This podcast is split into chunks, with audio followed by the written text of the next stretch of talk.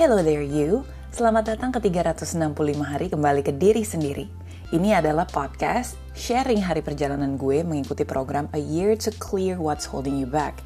Perjalanan seputar pengenalan diri, memaafkan, self-love, self-acceptance, self-awareness, dan mindfulness. Oke okay, guys, jadi Mas Bayu ini adalah terapis gue dan gue udah beberapa kali nih sempat kayak konsult juga, terus terapi juga. Nah Mas Bayu kayak aku kemarin kan uh, emang ada kayak semacam trauma gitu ya yang emang pengen pengen dirilis lah intinya gitu. Kalau waktu itu Mas Bayu berarti pakai ininya apa sih metodenya apa kalau ke aku? Oke, metodenya sebetulnya emo emotional release ya, dan itu banyak banget. Tapi yang saya pergunakan, yang aku pergunakan itu berkaitan dengan uh, konsep-konsep uh, um, rilis dari David Hawkins, rilis dari emotional uh, code. Intinya sama, masa lalu kita yang berisi beberapa hal yang tidak nyaman, traumatis lah, terlalu luar biasa lah, itu memberikan rekaman emosi yang luar biasa dan itu harus dilepasin. Cara paling sederhana melepaskan adalah menyadari adanya itu, kemudian memahami adanya itu dan melepaskan dengan ikhlas. Dan itu sebetulnya sangat sederhana, setiap orang bisa melakukannya kalau di awalnya mungkin perlu dibimbing, tapi begitu dia bisa, kita tinggal uh, oke okay, ingatkan lakukan ini. Tapi yang paling gampang yang bisa dilakukan disebut dengan metode Sedona. Metode Sedona ini metode yang ditemukan oleh seorang uh, emotional releaser dari Amerika sana, tapi intinya sederhana. Akui, kemudian pahami, dan kemudian lepaskan. Biasanya pertanyaannya cuma tiga sih. Mau nggak kamu melepaskan tekanan ini? Bisakah kamu melepaskan tekanan ini? Dan kapan? Nah, yang menarik adalah kayak gini itu bisa dilakukan semua orang. Cuman kalau ada teman yang membimbing akan lebih mudah gitu ya. I see. Dan kayak pas uh, waktu itu ya, Mas Bayu kan hmm. ada sempat kan aku secara logiknya aku bilang sama Mas Bayu, hmm. iya iya mau dilepasin sekarang gitu. Hmm. Tapi ternyata hmm. pada pelaksanaannya pas mau dirilis ya. gitu ya. berontak gitu dari dalamnya gitu ya dari iya. kejadian kayak gitu juga ya iya iya karena sebetulnya sebetulnya uh, kalau kita lihat ke dalam diri kita masing-masing gitu ya pengalaman traumatis pengalaman yang sangat luar biasa gitu itu kan direkam tidak pada tidak oleh gitu satu bagian dari kita jadi ada yang namanya ego state gitu nah salah satu uh, teknik lain yang perlu dipelajari juga namanya ego state therapy.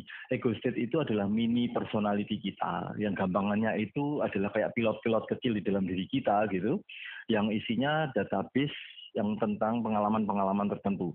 Jadi misalnya satu ego state sudah menginginkan untuk dirilis gitu, oke, okay, this is good.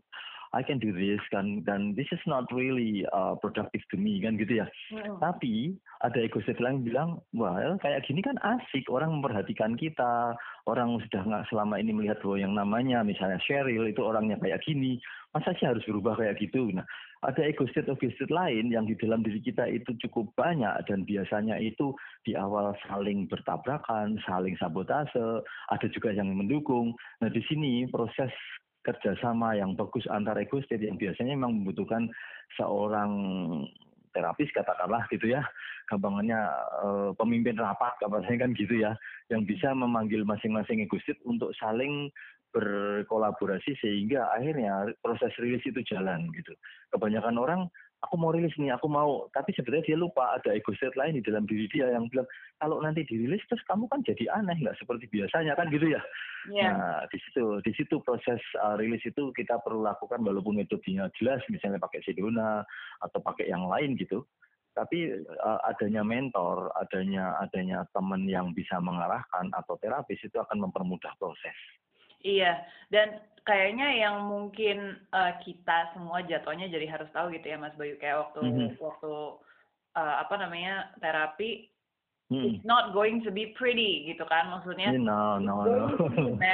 dan kita iya. bakalan yeah. ada banyak orang yang bisa mungkin either marah-marah atau nangis-nangis yeah. dan dan yeah, perasaan yeah, itu yeah. harus dirasain biar bisa lewat gitu kan. Yes. Ya, feeling yang merupakan bagi, feeling itu sebetulnya kan uh, uh, energi dari emosi yang dirasakan oleh tubuh kita. Jadi katakanlah kita merasa marah, itu kan ada kayak perasaan nyekap, perasaan kenceng di ulu hati lah atau di mana itu disebut feeling gitu ya. Hmm. Tapi itu sebetulnya adalah emosi tubuh pada saat dia harus menghandle energi dari uh, emosi yang itu sendiri gitu sehingga tubuh merasa ada sesuatu yang menggelegakkan gitu ya. Mm-hmm. Nah di situlah sebetulnya proses uh, bagaimana rilisnya yang perlu dibimbing oleh seseorang itu menjadi lebih mudah dan kadang-kadang um, kita perlu cek apakah rilis sudah terjadi atau belum kan gitu ya. Yeah. Ingat gak Sheryl waktu kita melakukan uji kinesiologi dengan menggunakan tas ransel atau apa untuk ngecek is it really really yet or not kan gitu ya. Yeah. Karena itu bisa dicek. Kadang-kadang orang merasa aku udah nggak apa-apa kok, aku udah beres kok semua udah. Tapi itu nggak sebenarnya sehingga perlu kita lakukan cek ulang. Nah di sini uh, kita selalu akan cek apakah ini sudah rilis belum sih, sudah rilis belum sih kan gitu. Nah cara sederhana seperti yang kita praktekkan, misalnya kita pegang tas ransel dengan tangan uh, ke samping, pada saat tubuh itu betul-betul sudah oke, okay, tas itu akan terasa nyaman aja kita pegang. Pada saat nggak oke okay, dia akan terasa berat kan gitu ya. ya. Karena tubuh itu nggak bisa, tubuh itu nggak bisa nipu gitu. Kalau ada sesuatu yang nggak cocok dia akan secara nggak sadar itu akan apa kekuatan akan berkurang itu tes kinesiologi ini sebetulnya tes uh, tubuh yang melihat bahwa oke okay, kalau semua sinkron hmm. maka otot kita juga akan sinkron. Tapi kalau misalnya kita bilang iya, tapi sebetulnya tidak, otot kita juga akan bilang tidak sebetulnya kan gitu. Itu yang menurut aku paling jadi apa ya, paling jadi sesuatu yang menarik banget di pada saat iya. sama Mas Bayu ya, karena aku nggak tahu sebelumnya kalau ternyata nih lo mungkin yang lagi dengerin sekarang pengen nyoba gitu ya. Kalau lo mau tahu hmm. jawaban yes or no,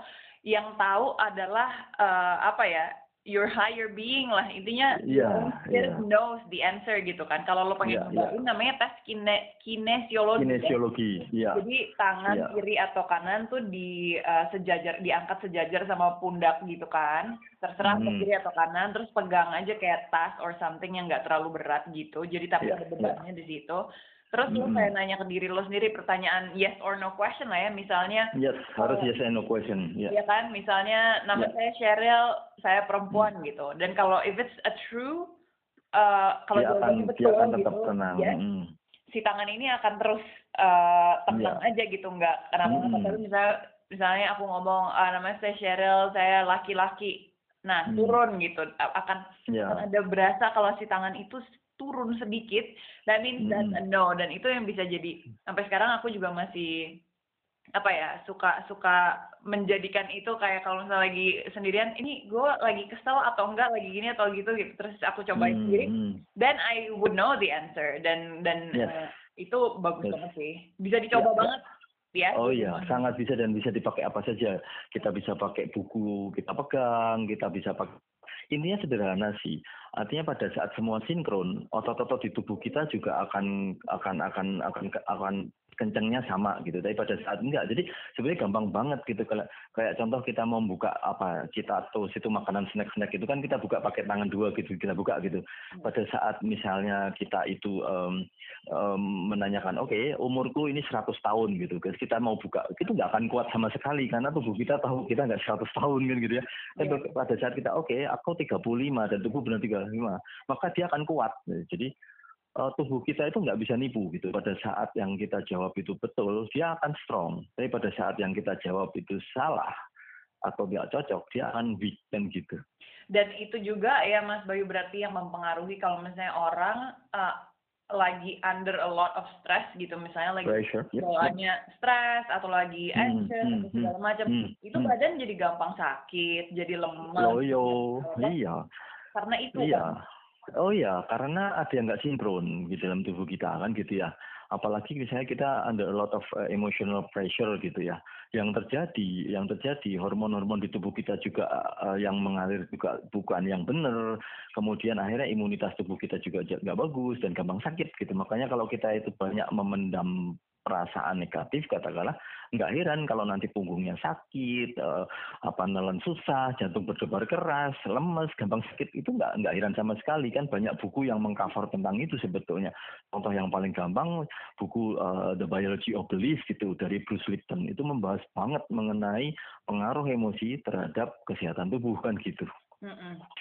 Wow, jadi kalau misalnya ada orang-orang yang mungkin lagi dengerin kita sekarang, terus lo ngerasa yes. kayak punya satu penyakit yang bolak-balik nggak selesai-selesai dan bolak-balik dan pada saat iya. dites yeah. ke dokter dan segala macam sebenarnya badannya baik-baik aja sehat yeah, karena yeah. ada gangguan apa pun yes. gitu berarti kemungkinan terbesar you are under a lot of stress atau anxious atau depression yang mungkin kalau kayak gitu bisa menghubungi professional help gitu ya. Oh, oh iya iya iya iya. Karena ini Karena Heeh. karena kalau kita coba-coba sendiri belum tentu benar kan. Nah. Eh, buku, buku The Biology of Belief misalnya itu menunjukkan bahwa 95% problem fisik itu emotionally related. Yep. Itu jelas gitu hasil penelitian gitu. ya, Sehingga kalau kita punya banyak problem secara fisik dan kita hanya beresin fisiknya, ya bisa sembuh tapi balik lagi karena emosionalnya kan belum beres kan gitu ya. betul. Gitu. Dan aku pengen lumayan menekankan soal ini juga sih Mas Bayu. Aku pengen menekankan bahwa kalau di Indonesia ini kan orang tuh masih agak stigma ya kalau misalnya kita ngomongin tentang apa emotional health gitu. Kalau Iya misalnya iya kita iya iya. we are seeing Iya. therapist gitu atau psikiater Iya, iya. atau psikolog Iya. atau life coach Iya. bawaannya udah Iya. emang, lo gila ya gitu loh. Itu Nah, nah, nah, nah. kayak uh, Nah. uh, kenapa aku ngobrol sama Mas Bayu sekarang juga pengen ngasih Iya. tauin kalau it's not like that. Kalau lo mau jadi orang No. baik lagi gitu. Iya. Ya if you need help, ya you go find help gitu. Jangan yang terus yang kayak, oh gue gak mau dibilang gila. Anyway, kalau orang bilang lo gila juga kenapa? Yang penting kan tidak ada urusan Iya. gitu ya. I don't give a Ada ada hal yang berbeda kalau yang disebut dengan gila katakanlah. Itu kan biasanya terjadi hardware-nya yang error gitu kan. Hardware-nya itu organ-organ tubuh di dalam pemikiran ini ada yang salah gitu ya. Tapi kalau yang software-nya itu ada gangguan gitu itu kan bagian dari keseharian kita. Setiap hari hampir semua orang juga mengalami software-nya disrupted Ya. ada hiccup di sana sini gitu. Yang terjadi dengan misalnya anxiety um, apa fearness uh, kemudian misalnya trauma itu kan hanya softwarenya saja terjadi hiccup di sana sini yang bisa kita luruskan dengan dengan cara yang benar sebetulnya kan gitu jadi bukan sesuatu yang aneh hampir semua orang juga ngalami itu gitu kan softwarenya kan gitu Betul. Jadi basically sebenarnya kan seeing therapist tuh bisa untuk mengupgrade software Yes. aja gitu. Karena dan cek kalau ada virus-virus yang ada di dalam Iya, sana virus-virus yang bisa dibuang kan akan lebih baik kalau dibuang dan kita jadi Yes. lebih bisa maju lebih cepat gitu Iya. daripada ketahan pastinya eh, apa hal-hal yang ya unnecessary gitu yang sebenarnya nggak penting Yep, tapi di yep. hold on terus-terusan. Dan yang aku pengen Yep. updatein ke Mas Bayu dari yang session kita terakhir kan Yep. kan aku sempat bilang kan kok rasanya Hmm. masih bisa belum nge-let go marahnya Hmm. ya gitu. Aku sempat Hmm, ngomong hmm, gitu ya. hmm. Rasanya kok Iya, iya. kayak eh, ini waktu itu berhubungan sama keluarga gitu ya, family Iya, terus iya. gitu. Aku rasanya kayak kok aku masih kepengen they need to know that I got hurt because of them. Iya. Tapi seiring ini aku bikin podcast sekarang ini sama Mas Bayu berarti episode ke-21. Seiring aku Oke. bikin mulai dari episode ke ke- kalau nggak salah 15-an gitu ya. eh, setelah Gitu. aku ngobrol sama yang temanku yang Iya. kemarin ini Iya. juga jadi bintang tamu di podcast ini yang orang Belanda. Iya. Waktu dia bisa ngomong tentang ya kan dia kan bapaknya meninggal karena eh, apa namanya? Bapaknya meninggal karena ini kan eh, apa namanya bunuh diri gitu. Nah, Oke. dari dari situ terus dia kan kayak cerita gitu kan, maksudnya kayak prosesnya dia gimana dari grieving kayak gimana, Iya. dan dia berusaha untuk apa namanya bisa kayak ngasih tauin ke aku kalau you know you should really be grateful because for now mereka aja masih ada di situ gitu, yes, yes. kayak untuk dia itu udah Iya. nggak nggak nggak bisa. Iya, iya, iya. Anyway kan gini ya, Mm-mm. ada yang menarik gitu. Tidak semua orang itu bisa menghandle atau menghadapi situasi yang sama dengan cara yang sama gitu. Karena apa? Pembelajaran masa kecil setiap orang itu kan beda-beda gitu ya. Hmm. Kita bisa aja kasih nasihat kamu gitu aja, kenapa kamu pikirin? Ya udahlah, let it go gitu. Satu orang bisa tangkap langsung, yang orang lain butuh proses. Karena kan ada yang namanya life traps ya, eh, Cheryl ya. Life traps itu ada sekitar 11 life traps gitu yang ditemukan oleh dua orang psikolog Amerika eh, yang and Glasgow gitu.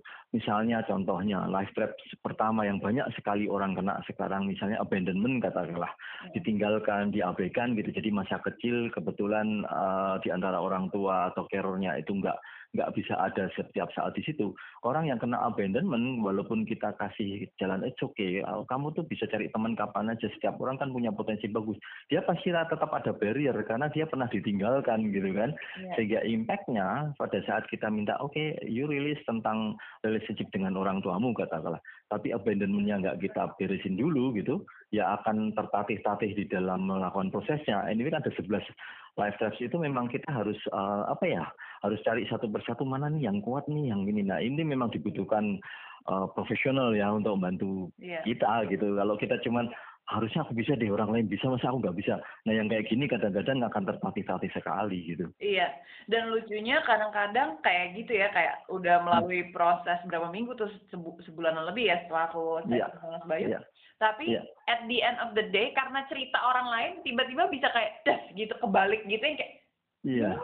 bener juga ya dari kemarin yeah. gue fokusnya terlalu aku fokusnya terlalu ke the black little dot yang digambar yeah. di tengah-tengah sapu tangan, yeah. tapi kayak nggak yeah. lihat kayak di sekelilingnya itu ada like white paper yang bisa digambar-gambar yeah. macam-macam gitu. And Betul. Iya, kita, kita terkadang ter, seperti kita pernah bicarakan di dalam sesi-sesi kita kan, kita kadang terlalu fokus pada lima persen dari masalah kita, padahal 95% hidup kita itu it's fine aja gitu kan. Betul. Dan karena kita terlalu fokus lima persen dan berharap yang lima persen ini hilang ke semua yang hidup kita baik, kita lupa bos, 95% of our life, of our time, life is so good kan gitu ya.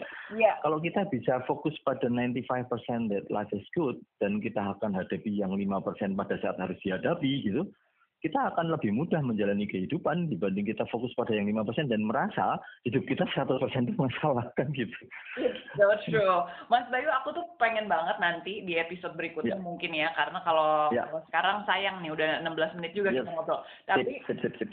aku pengen kita ngebahas di episode berikutnya, kita pengen ngebahas yeah. tentang abandonment issue ya. Ah, that's great, that's great. Karena yeah. menurut yeah. aku itu adalah salah satu isu yang paling besar yang ada, yang paling common yeah. yang ada and I'm yeah. dealing with that gitu. Jadi aku yeah. pengen kayak yeah. lebih ngedik deeper lagi untuk yeah. di episode berikutnya yeah. kita bakal ngomong tentang abandonment issue dan gimana uh, step-stepnya mungkin yang uh, bisa dipakai sendiri mm-hmm. di rumah gini gimana caranya mm-hmm. untuk kayak mm-hmm. oke okay, I'm gonna try to release this. Tapi nanti di episode berikutnya.